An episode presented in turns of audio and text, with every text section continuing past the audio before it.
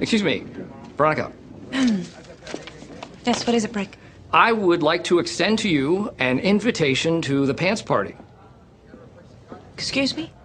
The party. The pants with the pants. Party with pants.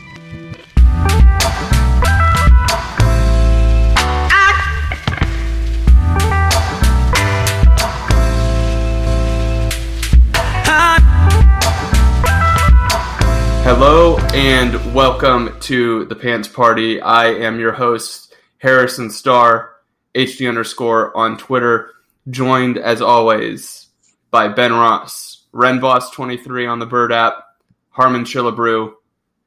You were the only one confident enough to pick a double digit win once again, riding high after the Iowa Hawkeyes it felt like a hand blasting. I'm going to call it a hand blasting within the context of the Cyhawk series beat Iowa State 27 to 17. Ben, your victory lap.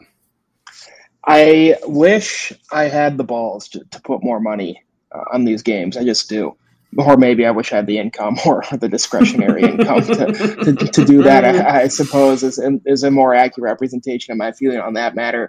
For all my picks, man, it's so funny because it was sort of an unspoken thing, maybe two or three years ago, where I handed the the betting. I, I didn't really handle it. I just re I relinquished the betting column to you because I simply, you know, maybe had a little bit of a problem, so I had to stop. And now that life has changed three years since then I've got, and also I can do it from my goddamn pocket. Before when I earlier I, I would have to go to a certain bar in order to place bets. Um, now I can just do it from my couch. um, I it's funny. I, again, I didn't even know.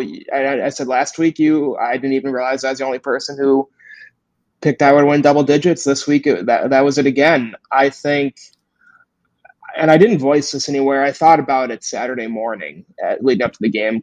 There's so I, I really don't like these. I know Iowa, State is always at 3:30, but I, I, really don't like that. That's my least favorite time slot by far. Um, and I was thinking about 2017 Michigan when they come to Iowa City and they put the newspaper on the walls of the pink locker room. Is that 2017? Oh, 2016. Yeah. 2016 and right then and there, I placed a gigantic bet on Iowa, like a huge bet. And it was like, all right, they're not even thinking about the game. They're thinking about the locker rooms. This one's over. And I was right. And I was thinking about how I read something all week where Matt Campbell wasn't, he doesn't say Iowa and press, like, even though Iowa State is in the, even though Iowa is in the name of the school he coaches for, he still tries so hard to not say the word Iowa. And that was especially true this week in the press conferences I was reading or hearing about. And I was like, oh, this game's over. He's thinking about some petty bullshit like that, not thinking enough about coaching, and that's that. But it's still, I it still didn't, I didn't still didn't place, you know, the 2017 size bet on Iowa. Uh, I, also, too, I just didn't. I had a nice week last week. I kind of don't really feel the need to anymore after I have a nice week. Um, I was to be. I knew I was going to be surrounded. I was I watched the game at a Hardy Iowa Chicago theme, or Highway Hardy Iowa themed Chicago bar here. It's packed to the gills. It felt good to be back. I didn't need to be sweating out a gambling debt even more than I already was in a shoulder to shoulder bar for the first time. I've been in one of those since COVID, and it's just you know six years in a row. It's always great to be a Hawkeye. And piece of advice to Matt Campbell is just don't lose to Iowa six years in a row. And I'm not sure if you'll have the opportunity in year seven to do it. Here's because I think there there are two key angles, and the first one is obviously from the Iowa State side, and I do want to elaborate a little bit on it since you brought it up. For the idea that he doesn't say Iowa is laughable.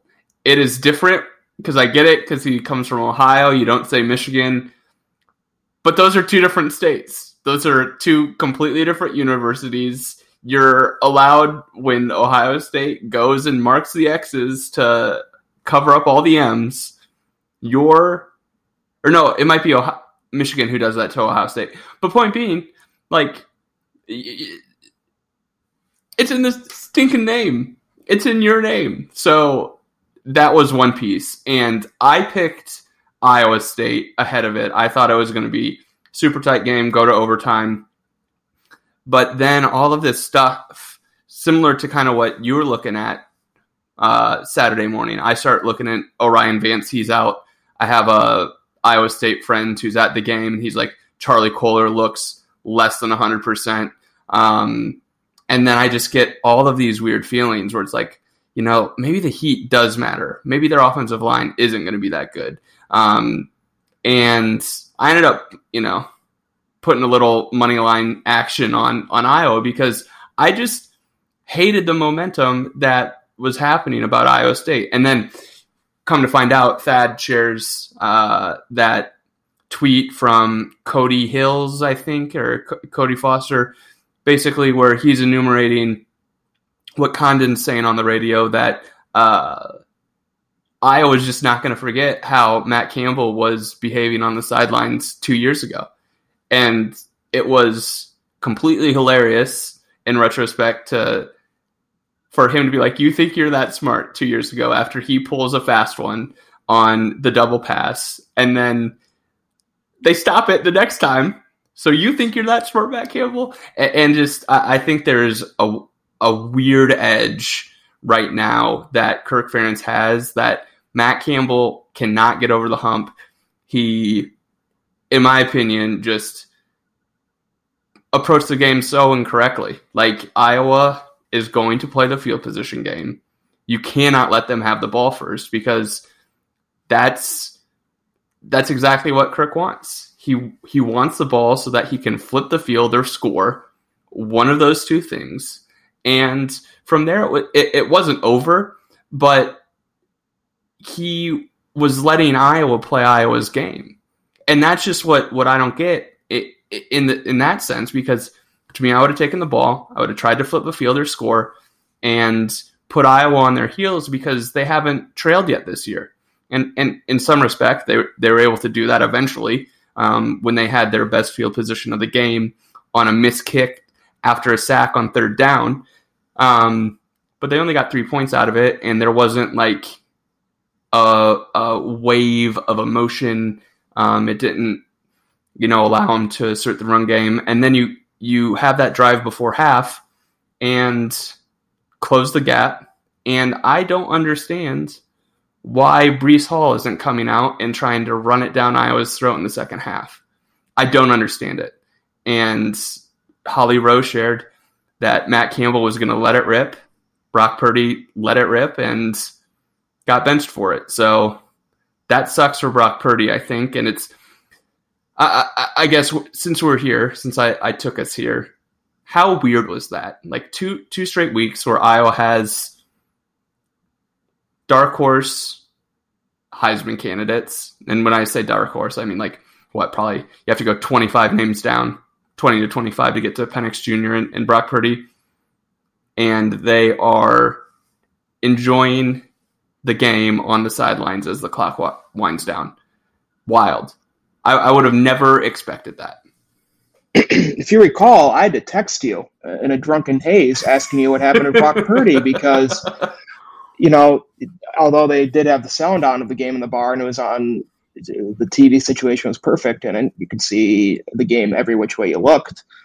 It still you still miss kind of the minutia of a benching or some or like maybe I missed a play where Purdy tweaked something, so I had to text you. And and when you told me, you said it was a mix between maybe hurt but pulled, but he wasn't hurt. He straight up got pulled. And in retrospect, I mean, he threw three interceptions. Um, so in retrospect, I understand, you know, pulling a guy through three throws three picks is maybe it's a defensible coaching move is what i'm saying. However you know i grew up playing rather watching hockey in minnesota. And there is always the coaching adage no matter if the game's out of hand you still don't pull your goalie and trade goalies um, just because that totally and completely fucks with their psyche I don't totally necessarily believe that's a one to one comparison because pulling a goalie in the NHL, you know, these are millionaires we're talking about, but also, you know, pulling a high school goalie or college goalie is maybe tractable. And I just think about that now. uh, you're gonna you're gonna go try and win, let's say eleven games in a row now with Brock Purdy after you benched him, but you still you can entrust him in, in you know the biggest moments uh, of the of, of the biggest game so far this year. I mean, arguably so far of his career, honestly. And you know the game wasn't totally out of hand either. Like if if that Nico Ragaini ball doesn't go out of bounds uh, on the onside kick, all of a sudden Iowa State has the ball um, with the chance to t- tie it up, right? So, or not quite tie it up and make it a one score game with what 4 Mhm. minutes left. Um, Yeah.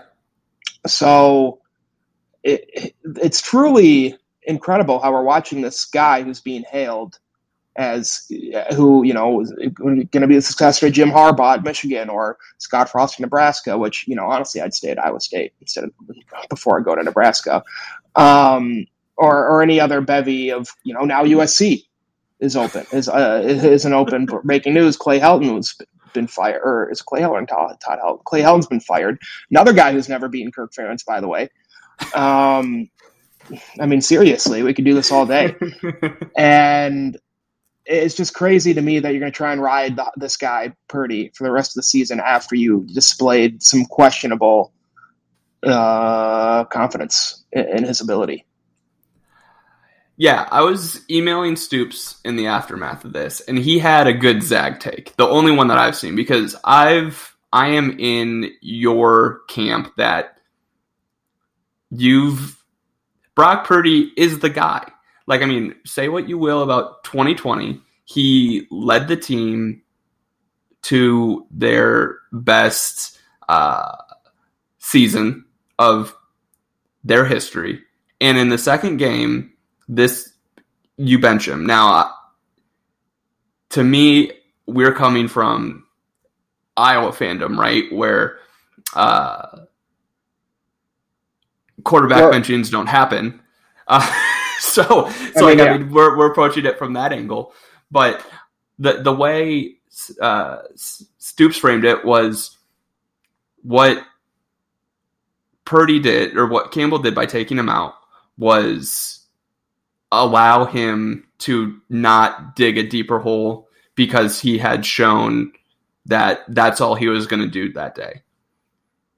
And in doing so, it didn't tank their playoff aspirations because the game did not devolve into a call it if, if it had been 34-10 or even 30 to 17 if it's anything different than the score ended up being you probably see them slide down even the rankings more. I I think the athletic who does the 1 through 130 basically they slid them all the way down to the 30s but that's just not how you see the vo- volatility operate within these early polls though i do like seeing it within within that particular one. Chris Vannini writes it.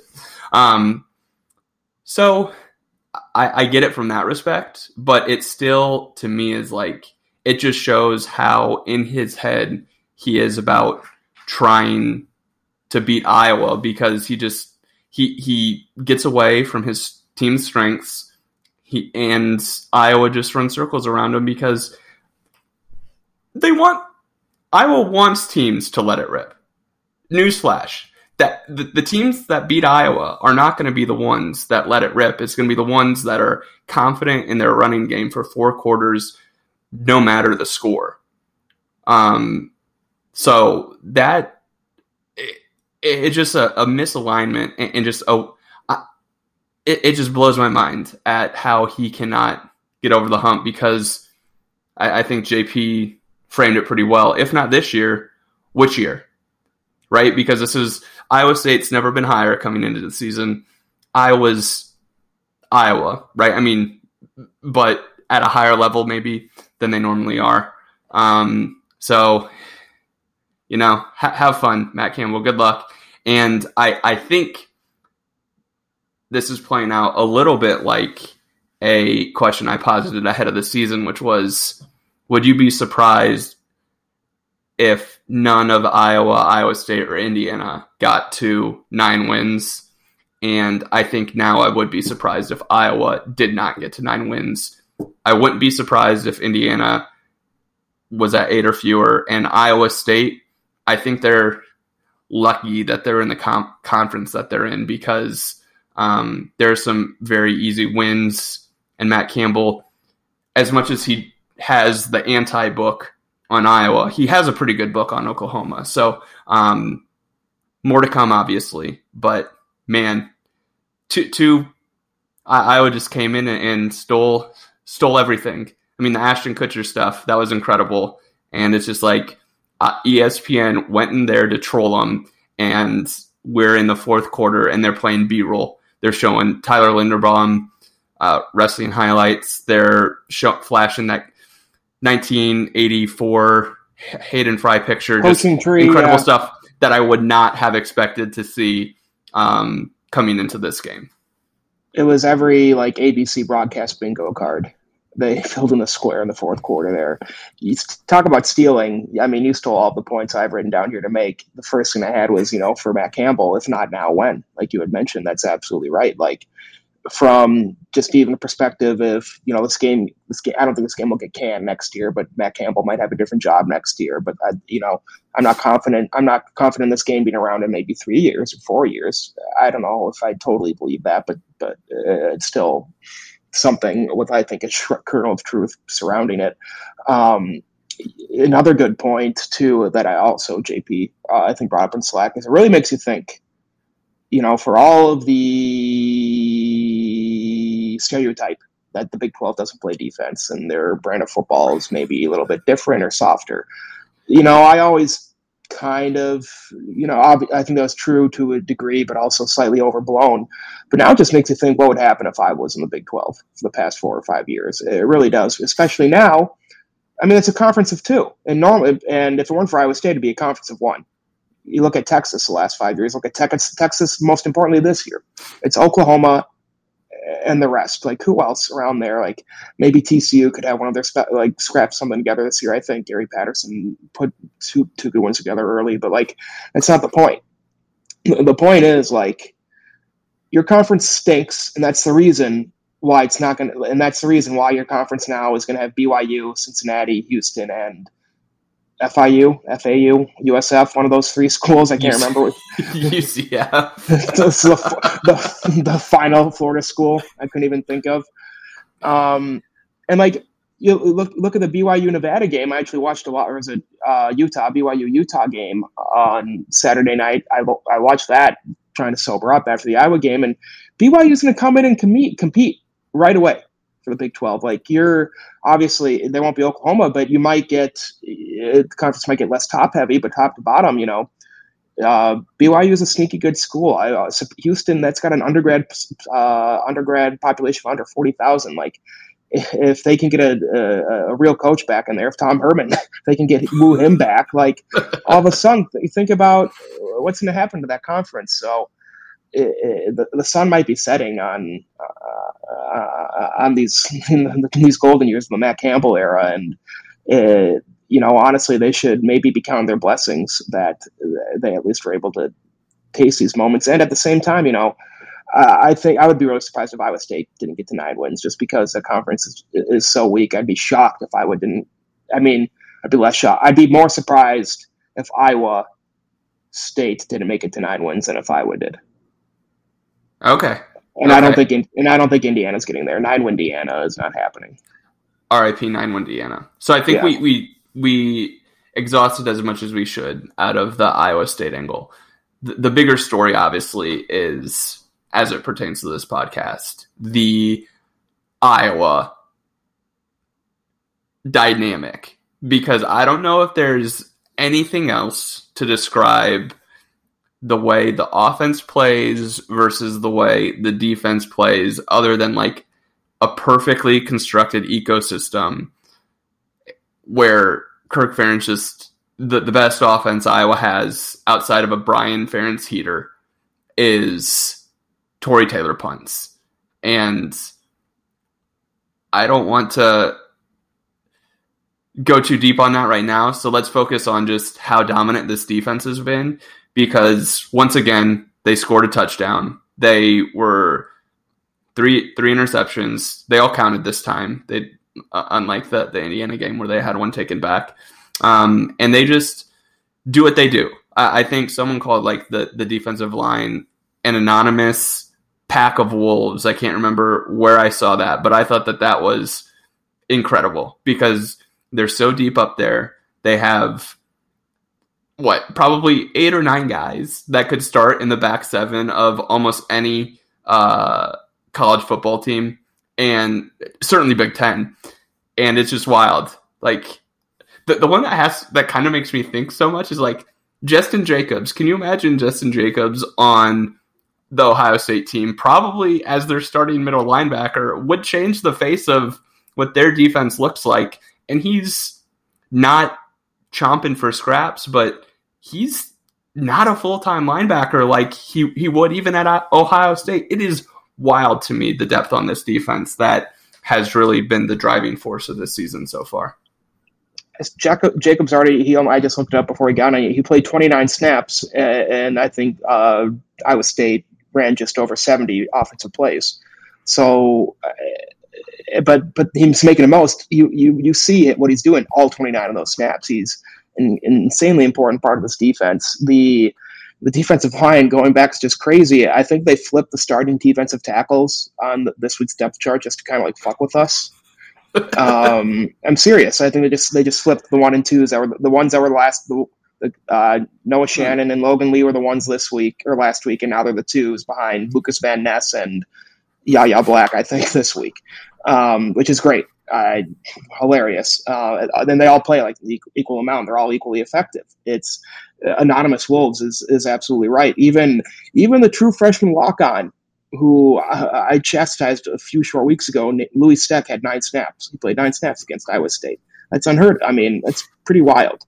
Um, I have to go back. You know, I like. I'm just going to try and say this say this word as much as I can on these podcasts now and just be masturbatory. But I want to go back to two weeks ago where, you know, I said I'd be more surprised if this defensive line was inept than uh, than if they were competent or even good. And all of a sudden, the, the, these.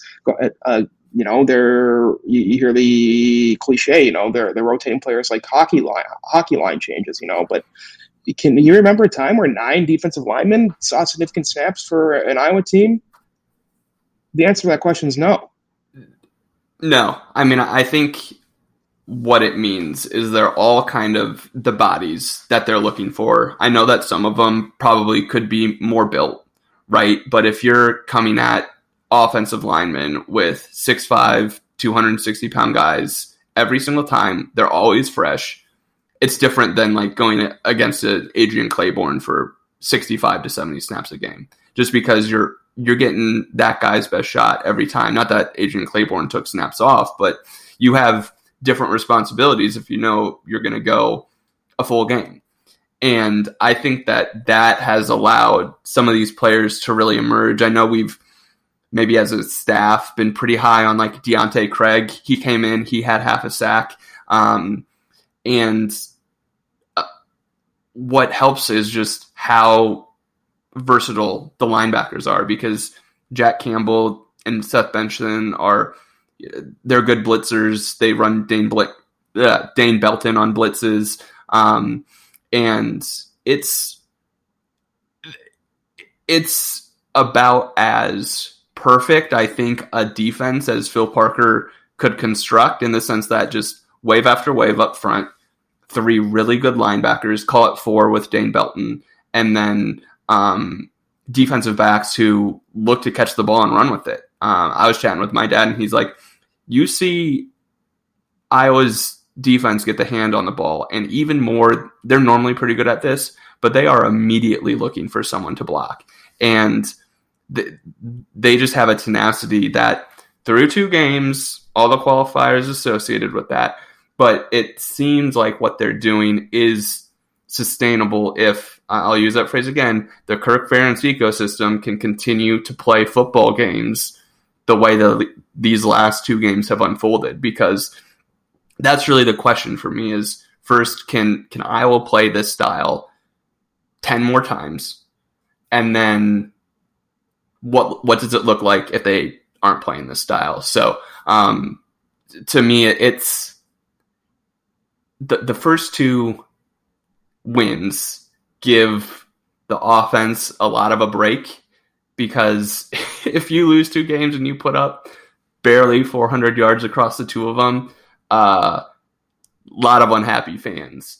But the fact that there are wins, the fact that they're both double digit wins, it's you know, I mean, it's it's hard to like take complaints seriously as more than just people complaining to complain. Although there are concerns to be had. We love to say here, isn't it? Two thing, two things can be true at the same time, and we can defend the quarterback of a team that is two and zero, oh and for the number five team in the country, and also point out that it'd be nice if he completed a pass in a quarter in quarters that weren't just the second quarter. Um, and for like going back to you know the, the, the construction of the Phil Parker's defense, I do want to mention too. You know, it's he has all bodies he wants, and not only that, he has defensive backs who are some of the most sure tackler, tacklers I can remember from a unit. I can't remember a single uh, a, a, defensive back com- totally and completely whiffing um, against a, when he was one on one in space with a with a ball carrier for Iowa State last uh, on Saturday. I know Jack Koerner made a, a, tackle in the first quarter that reminded me of the the Geno Stone tackle where he's going full steam ahead against Michigan. I think in 2019. You know, um, Ooh, these, these these guys just don't. They're such sure tacklers. They don't make mistakes. They're there. There's only one, you know, one big play where maybe Riley Moss was caught with his pants down. Um, but it, you know, it was kind of so late in the game. It was a little inc- inconsequential. It's just so disciplined, and it's it, it feels a little strange. Like you're asking the defense to do so much and the offense is doing so little where it's it, it, it's just not sustainable yeah I, I think the one broad thing that needs to improve is capitalizing on what the defense gives Iowa. The defense and special teams giving Iowa Iowa's offense because uh, I guess I probably should pull it up, but there were a number of um, possessions where Iowa got the ball on Iowa State's side of the field and then did nothing with it. Like the the one where, um, oh yeah, because this was an incredible combination, right? Where Iowa got the ball at their ten yard line, didn't get a first down, but totally flipped the field because Iowa State had punt return on and forgot to catch the ball on the punt return. I I've never seen a special teams blunder as impactful as that one because it was uh, Iowa State had a four point deficit. It's right where you want to be if you're them. And one, why aren't you just trying to block the kick. That that that was the first mistake. And then second, you have three guys back there. How's how are they like spread equally across the field and not like one up to catch a shorter punt and one back to catch another one and then you almost catch it but don't in, in a way that makes it look like you may have touched it, which was probably the saving grace of that play long story short, uh, they had to punt after they had their own three and out where they went negative 12 yards. So Iowa went from their own 10 yard line to Iowa State's 43 in the span of the two punts. And they couldn't capitalize on that offensively. It's fine because the defense went and had the fumble touchdown.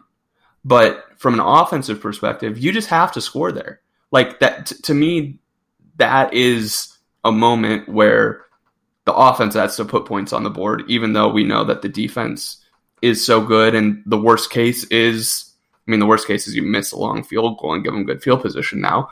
But the worst case of a punt being pinned, it's fine, but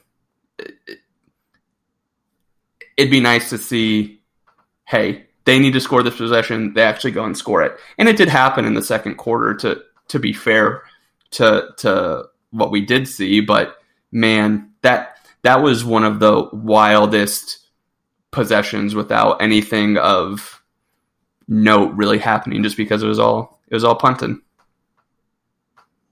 I mean, the most frustrating part of this entire equation is I always got players. We know what Tyrone Tracy can do. We know what Nico Ragaini can do. We know what Tyler Goodson can do. And who, which offensive other than and and you know the the guy who had the best offensive plays was our number three receiver who two years ago was at Buffalo, and he's also you know he's without question the offensive player of the game for his returning prowess too. You know, it's, so it's just crazy that all of a sudden he he's our biggest playmaker on offense, and then what, what's most frustrating about that too is um, what, what other than Charlie Jones's, you know, the the great catch and his touchdown, or what's what other play on offense sticks out to you? Because I've got one. There isn't a single play that sticks out other than that one. I mean, Not a Monty single Pa- play. Monte Pottebaum had a really nice seven yard run in the goal line when he's when he was lined up to Petri, next to Petras, and that's it. So like when your fullback has the second most memorable play on offense, uh, and it was, it was a seven yard gain and nothing else, didn't even set up a touchdown, or yeah, Goodson eventually punched in, I guess, but it, it, we're it, it's a problem, Harrison, and it's like this is a problem we've had before, but not with these this kind of talent. And you know, I, I did say last week, you know, Brian Ferentz may, maybe had himself a nice game. Maybe uh, I was blinded by the ten yard QB draw play that he drove for Petras that led to a touchdown. I mean, Saturday was a really, really, really, really bad day for him. It just was. There's no way to cut it. Yeah, I thought because I, I I saw this somewhere. I can't remember which comment section it was, but there's a difference between being conservative and having a poor showing, and both can be true, right? I mean, you can have both both be conservative and poorly show at that, and I think that that is what we saw on uh, Saturday more than we even saw in the Indiana game because it's not like with the Indiana game, Iowa had a 28 to 3 lead, right? Or they had already had their three possession lead. I'm comfortable chalking that second half up to and and it was at home, winding the clock down. Um, but the Iowa State game with the emotion behind it, you want all gas, no brakes, like the beer that are, are I think it was Matt who was on the sticks. He tweeted out, and there just wasn't that. Now I get it; you don't want to let Iowa State turn it over and give them good field position. I get that, but there is just at this point there is so little stress being applied to opposing defenses that it is 100% concerning because where's the wide receiver screen? Like, I mean, t- to me, that is an easy horizontal pass where it should not be defended, that you can get it out to Tracy and let him run. Where where are the constraint running plays with the jet sweep sweep action um, and things of that nature? I understand being conservative, but there are more productive ways to be conservative, and, and they tapped into it last year. They haven't necessarily done so this year, and that is where my head's at as we look towards the next two games where Kent State, high powered offense, um, we need to see something more than Iowa just trying to do the hammer nail thing with, with a MAC team. Um, because that that's that to me is what's concerning because just winning football games can only sustain you so long from a defensive perspective. Eventually, it's going to come back to bite you and um, it hasn't yet. Two presumably good teams, um, but it, this is tune-up time now, and it's time to, you know, start thinking um, a little closer to the edges of the box. Yeah, I mean, It kind of is tune-up time though, uh, because you know I would now we're getting we had to eat our vegetables before our dessert, and usually it's the other way around um, with the way the football schedule. um, before the way it shook, shook out this year, which I'm fine with. I mean, the the problem is like I would the Iowa coaches now have the opportunity to score 45 points, you know, in, in consecutive games, and for it's so we can easily forget then what happened. Um, you know, the pre the first two weeks of the season, then we go then we go into College Park on Friday night against Maryland, and the opportunity to step on a rake there is just so it seems so ripe. Um, you know, I'm not sure. I, I don't think like if you're going to work out any offensive kinks, you're not going to do it against Colorado State or Kent State. Like if you couldn't, like, what are you going to what are you to learn? Uh, I guess from those defenses that's going to help you down the road. I, I guess it, it's time to build momentum. It's time to maybe figure things out on the offensive line, even though maybe a little bit of I, I do. The offensive line wasn't great.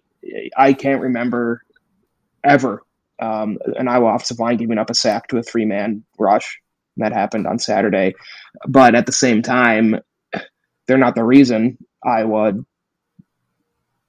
struggled on offense either. I think. Um, or maybe they're part of the reason. You know, they're not the sole. Nobody's there isn't one person holding the stick, holding the bag for all this. But I just don't get. You know, we've say over and over and over again. We've seen this movie before with Brian Ferentz and his offenses, and it's just like, you know, we said at the beginning of this podcast, if not now, when? About Matt Campbell. If not now, when? With competent offense and Brian Ferentz. Yeah, I mean, it's it's about seeing it sustain over multiple possessions, over multiple quarters, and doing so in a way. This is my grading scale where it stresses the defense, and like I, this is where I do get back to last year. I thought they made some strides last year in terms of, all right, the Wildcat, the Wildcats doing unique things within it. Um, you know, not just barreling ahead with Tyler Goodson runs um, as they have this year. The the running the the running scheme right now is just so vanilla. Um, you're not and it makes it harder for guys to go out and execute their job when teams know where the ball is going. So that's why even with I, I, I just don't know why Iowa doesn't just come out and just jet sweep action for not 15 straight plays, but like make a concerted effort to do that because that is the type of thing that can make your running game look better. And there's a lot of things to, to build off it. It can make it makes your the job easier for the offensive linemen. It's a way to get receivers involved in Iowa's system. There's just a lot that can be used from that. And I, so so that's the one thing. And then I just I mentioned it before the wide receiver screens. It's it's weird to say, but I think that this team needs more of those Greg Davis type uh, offensive um, philosophies, I guess, built into it because like I like Tracy, but we haven't been able to see what he can do in space yet this year. And you know, you, you come in and Brian Ferentz says on that three hour long podcast, oh, I probably could have gotten Ty- Tyrone Tracy the ball more. Well, he's not really made a concerted effort yet um, to, to try and do that. And it's not about just feeding one guy because it is a team game and there are other people to, to think about and, you know, try and get the ball to, but it's, it's just too easy to defend. That is ultimately what I come back to Iowa offense the last two games, and that can change through play calling. I don't think it necessarily changes through a quarterback decision, and I, I, I don't think that necessarily a quarterback decision is the type of thing that Kirk Ferentz can properly manage if Spencer Petras is the guy. So like to me it just comes down to Spencer Petras doing what he's done the last year and a half and building the offense around what he can do well and what he can't can't do well because Iowa's at a height that I don't like we're here now, right? Like as a fan base, we are here in the top 5 in September. That doesn't happen. The last time it happened I think was like the 80s with with Hayden Fry. So, are we going to gun for it or not? And I Petras seems to be better, but he also needs to get some help in being better as well. So it's it's weird to say because like, I, but eventually, eventually, it's just not going to work. Like you're you're gonna have a team that goes up and takes the ball first, and then goes down and scores, and then you're immediately down a touchdown. And how do you manage that? It just um, it's just such an ecosystem. I'm gonna overuse that word this is this season. Um, but that's just how I feel about it, and it doesn't need to change by wide swaths. It needs to be like degrees that it needs to change. Um, so I'm I'm I'm hopeful just because hey, I didn't think they were going to get the two wins. They found a way to squeeze two wins out of out of the schedule, and now's the time to paint a little bit. Here's what's going to happen. We're going to, over the next two games, Petras is going to complete close to 60% of his passes for between 200 and 330, 280 and 330 yards, throw between three to five touchdowns and no interceptions. And we're going to say, oh, he's cured. It's fixed. And then we're going to walk into College Park, Maryland, and we're going to get bailed out by our defense. Again and again and again, drive after drive after drive, and we're going to see the the same. We're going to see the offense of September and in in October, and we're going to have to deal with it. And we're you know we're not going to see? We're not going to see Alex unless Petras gets hurt, and the problem is like we're being freaking red pilled to death, and and like but but there is no blue pill option. Like we we just have to taking our medicine is we don't have a choice. It's we we just we, we just got to take this. That's incredible. That that lines up almost exactly with something else that that Stoops shared with me. He's just like we're all beholden to Kirk Ferentz's worldview. Every single person involved in Iowa football, whether you're a fan, whether you're an employee, whether you're a player, you're beholden to how Kirk Ferentz operates, and he has not changed on some things. He has not changed on his opinion of having a quarterback one and a quarterback one only. And whenever there's a grain of salt in that gear shift, he just he it's like he forgets how to coach um, because you see it just go off the rails. It's not. I have zero expectation that we're going to see an Alex Padilla package in the first half of either of the next two games under any circumstance, which would be how you, if you're entertaining the idea of a second quarterback, you would go about it. So, not optimistic there, but you're exactly right. We just have to hope Petras actually is better and the offense was very much holding back these last two games um, because it's it's just not going to be pretty. Like they they may well end up winning the division, but they're going to have to show that they can win another way against I think one of probably out of two out of the, the four teams being Purdue, Northwestern, Penn State, or Wisconsin, they're going to have to show variety in how that how they can win games. Because otherwise, it's it's going to be another Wisconsin year where they fall kind of ass backwards into it, uh, unless I mean unless someone comes from nowhere, and that could happen, but uh, it, it just doesn't seem like that's going to be the case. I mean, no, it's it's our it's our conference to lose this year, and if we're going to lose it, it's going to because we be because we can't score points. It, we see the train coming a mile away. Yeah. Yeah. Yeah. So, so we should talk more bad things about our number five football team.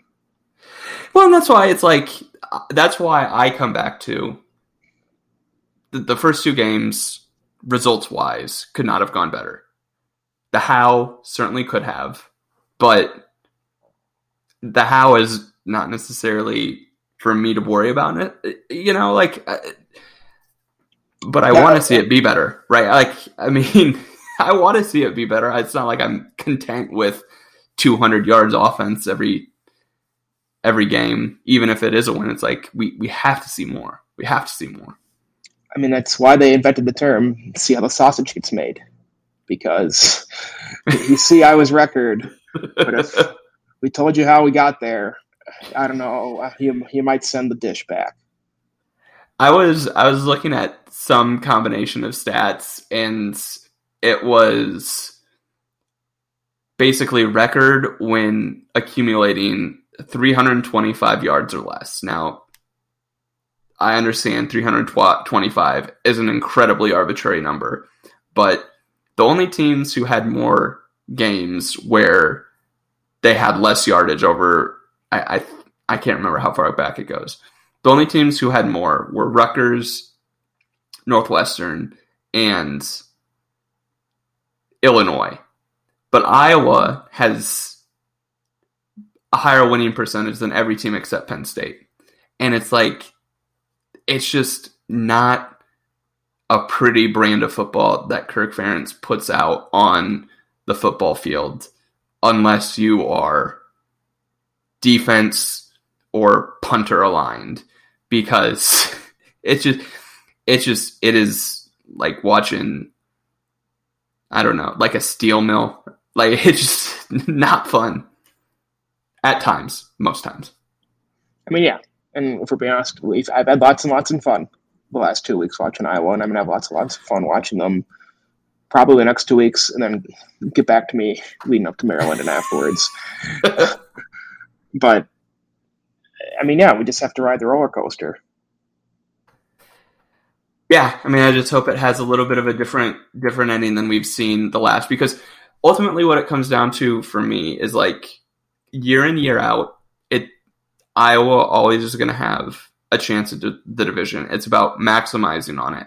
And now that we see where they're at in the context of college football, there's some serious gains that can be done. And I just, truth, I, I don't think Stoop or I don't think Kirk Ferentz is equipped to manage those types of expectations. Like I actually think Matt Campbell is a little better equipped to do that, but you still have to win the games, right? That's ultimately what it comes down to. Um, and we'll see. We'll see. I mean, things are things are breaking their way across the conference as we uh, look across it. And the first and foremost was Oregon's upset of Ohio State on Big Noon Saturday. Yeah. Um, I mean, it's it's what happens when Ohio State doesn't have a Chase Young or, uh, I mean, going back to like Laurinaitis, some uh, sneak Heisman candidate at a defensive position. It's just the first year they're missing a guy, maybe like Justin Jacobs, you know, who's in their own backyard. And it's again what happens with. I mean, C.J. Stroud had a fine game. He the, the offense was fine. Olave played well. It's um, Oregon talk about like they had all those guys uh, out before the game. Like, didn't they have all three starting linebackers were out? Um, and I mean, we're talking about like quarterback plays. I think Oregon's quarterback name's Anthony Brown, right, or D. Anthony Brown. Um, there, everything I read about him, same as like he just didn't lose the game. You know, he's just a perfect game manager, and you know, you know who Oregon's offensive coordinator is, Joe Moorhead. You know, the old offensive coordinator from Penn State, who flamed out of Mississippi State and will probably be uh, he'll get a head coaching job again sometime in the next two or three years. Um, it's, I mean, it's surprising. When's the last time Ohio State lost at home?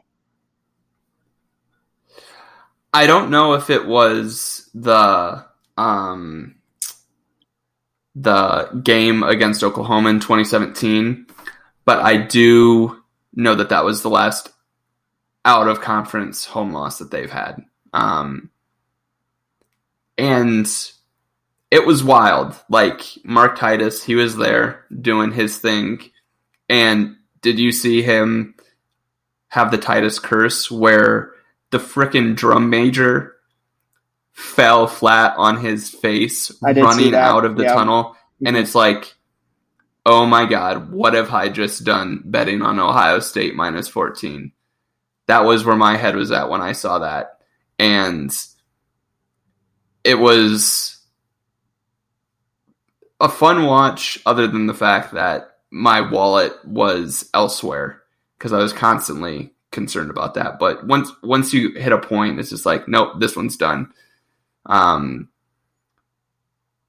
but they look totally beatable. It's just comes it comes back to the offense, right? Like it comes back to Iowa being able to do enough against Ohio State if those are the two teams that make it to the Big Ten championship game and I'm allowing myself to to think about that just a smidge, just a smidge.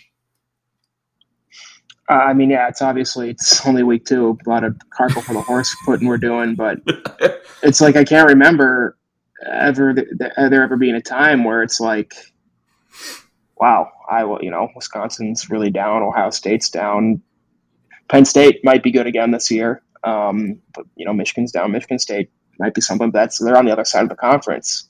Um, you know, Minnesota struggled against whichever cupcake they played despite their backup running back had like 300 rushing yards, I think, um, in Mohamed Ibrahim's absence. Uh, I mean, I just classic, you know, take care of business and the rest work itself out. But really, you have to be excited about the opportunity um, Iowa has in front of it. That is absolutely the case. So as I go through the one that stuck out to me as much as anything is I thought Wisconsin was going to um, ham blast Eastern Michigan, and they certainly did in some respects. We had our good old friend, a, a, a Stocko line, if I've ever seen one, of 14 to 17, 141 yards. But they didn't necessarily have the gas on for the whole four quarters like I was expecting them to do uh, after seeing the Penn State game um, go the way that it did. I thought they, they were going to just run it up to 50 or so, and they didn't do it. Grant, I didn't watch much of that game. Um, the other one that is interesting that has my ears perked was the Michigan win over Washington, 31 to 10. Uh, you pointed out Cade McNamara is just Ferentzian stat line. We we have the Stockos, we have the the Ferentzian quarterback lines, and do we have to worry about Michigan making a run because they're?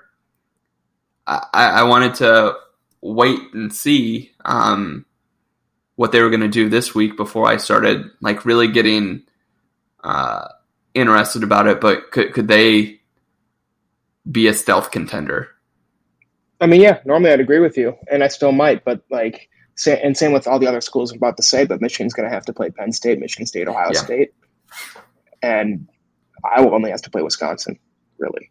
So it's going to be tough uh, for any of those three school, four schools I just mentioned to to go undefeated in that schedule. Well, there's there's an incredible game. I don't know if it's the same week as Iowa's Maryland game, but uh, Michigan Ohio or excuse me Michigan Wisconsin is a matchup that has absolutely huge.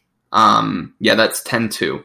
So that is uh, three weeks from now, and that has huge implications for Iowa because if Michigan State can beat, or excuse me, if Michigan can beat Wisconsin, then it allows Iowa to be able to lose to Wisconsin and run the table in the conference elsewhere and still win the division. So I am fascinated to see how the Big Ten starts to take form as some of these kind of one off games happen. And I'm, like I said, I'm just cautiously optimistic. It's just a matter of can they play games the way they've been playing them? Because if they can, I, just, I just, if they can, they can win a lot of games this year. And I wasn't, I was a little down on it. So, um, I'm very pleasantly surprised right now. That that's ultimately where it comes down to. Is I had my expectations set low. I don't know how you can be thinking about Wisconsin right now when we still have Maryland in three weeks. I'm still I'm so much more scared of that game than I am of Wisconsin at this time. Like I can't even believe we're trying to shake the crystal ball. Um, Here's why: because Phil Parker, man, Phil Parker is gonna let Tagovailoa throw the ball, and Iowa's gonna be fine. Like they're not a team committed to the run. Like that's ultimately what it comes down to. If you're gonna beat Iowa, I think is you have to be committed to the run and and wearing Iowa down that way. You're not gonna slinging around them. I just don't think so. I just think this defense is too good at pass defense for that to be the scab to pick at. I'm glad you're confident. Sell, sell me on Tagovailoa. Like I mean, other than the fact that his brother's in the other than his yeah, other, they, other, other, beat... other, than his last name Tagovailoa, I think it's I think part of it is a weird Friday night game in a weird place. Has I, I don't think I was ever played in Maryland at night, um, ever. Uh, against a up and coming coach who we we don't have tons of I guess quote unquote film on sort of a, a Mike Locksley can easily become. I could see him be, you know, co- Big Ten Coach of the Year uh, or uh, cool flavor of the year uh, coach that we're we're talking about, and. I think part of the reason I'm so scared is I so, know so little about this, you know, this Maryland team, and if I know so little about it, then like, what what do these coaches, you know, about it? I, I think it's so easy to overlook, um, the, you know, Maryland and Rutgers, Rutgers especially, and you know, M- Mike Locksley has done good things in the past. Uh, he, I, he, still has an insane losing record as a head coach, which is pretty hilarious. Ten and forty three, but uh, you know, Iowa historically always struggles really struggles mightily against uh, coach play, co- quarterbacks like Tagovailoa who are just as threatening with their legs as they are with their arm. And so I'm just not. I'm getting caught up in all of that. Okay.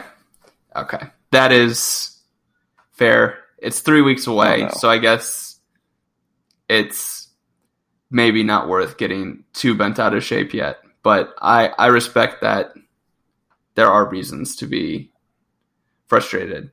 Um, as we think about it um, over the next few days, my Kent State prediction I think that Tyrone Tracy is going to score a rushing touchdown, and I think Iowa scores at least six touchdowns on offense. Those are my two predictions.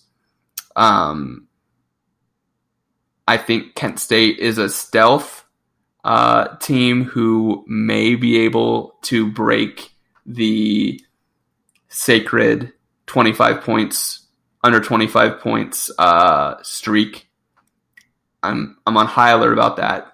Uh, I think their offense has a very capable quarterback, and um, it's interesting. The The first two games didn't go as I expected, so there isn't necessarily the same fear with Kent State. But I do think that there's um, concern that they could try and play Iowa a little differently than Iowa State and Indiana have, um, and their offense is certainly high powered um, MAC adjusted high powered, I suppose, but high powered enough to um, put a little bit of fear in Iowa. Um, if I'm going to pick a score, I'm going to do, let's call it 52 to 24. Ben, what say you? You know, I think 41 13 feels right. Two, two, two to three scores out of Kent State. sounds about right. I don't have any really. I, I do think the offense totally completely turns it on. I think you know Spencer Petras or whoever plays quarterback looks sensational. I think everybody looks really good against Kent State. Um, pray pray for no injuries. I you had mentioned your dark horse pick, Kent State, to score 25 points against Iowa. Like that could easily happen because Iowa might be playing its backups the entire fourth quarter. But then I just thought about like we already play with our backups on the defensive line, right? Um, and like our backups at we still have Terry Terry Roberts and Dallas Craddieth, you know, backing up at uh, safety. You know, Seth Benson is technically a backup linebacker, right? Uh, where Jestin Jacobs is. Like this defense is scary deep. Um, so I don't know. I just think Iowa makes Kent State look like Kent State, and it'll be a nice first half to watch. But I don't think we're really going to learn anything from this game. Okay. Okay. So do you think we? Because my biggest concern is that Iowa gets to a score like you or I are projecting through the hammer nail approach, where it just eventually just wears them down, and like you see something like maybe a twenty-one point third quarter where they're just wide open running lanes. To me, that's almost a worst case scenario. I mean, yeah. So, so if Iowa can just bully ball Kent State into oblivion, is that your concern? Yeah, because I mean, I think that that doesn't show anything new. No, you don't. But it's like we want to do it. But if like if you can bully ball a team and win by thirty points, why wouldn't you? Because you have to be different sometimes. Like I just, I, mean, I just, I, I just think this is one of the times that Iowa football needs to be a little different. Like I just, I would rather they be, I would rather them be different against Maryland. You heard it here first, first folks. Okay, I think that that is a good place to leave it. So thank you, Ben, for hopping on after we sorted these connectivity issues, and I will chat with you later. What was the last thing you heard me say when I I don't even remember what I was talking about when I got disconnected. I genuinely cannot remember. And on my end, it said you're the one who got disconnected. By the way, so I don't know why we're pointing the finger at me over here. Got me there got me there. I think what ended up happening, and, and Matt might be in a little bit of trouble, is when I started turning it to the Penn, the Kent State discussion, I just stopped hearing you. So I think it was something around Michigan. So here's the fear: is that both of us were recording simultaneously, and Matt will have to do some production to delete you, I guess, and then uh, add oh. this on at the end. Oh, he's going to cancel me now. Okay. Yeah, you said you were uncancelable, and look at us potentially having to cancel you. Not the first time, won't be the last. Fantastic. Well, for Ben Ross, for Blackheart Gold Pants, Harrison Star, go Hawks. Fox State, but this one's a different one. Nice. Yeah.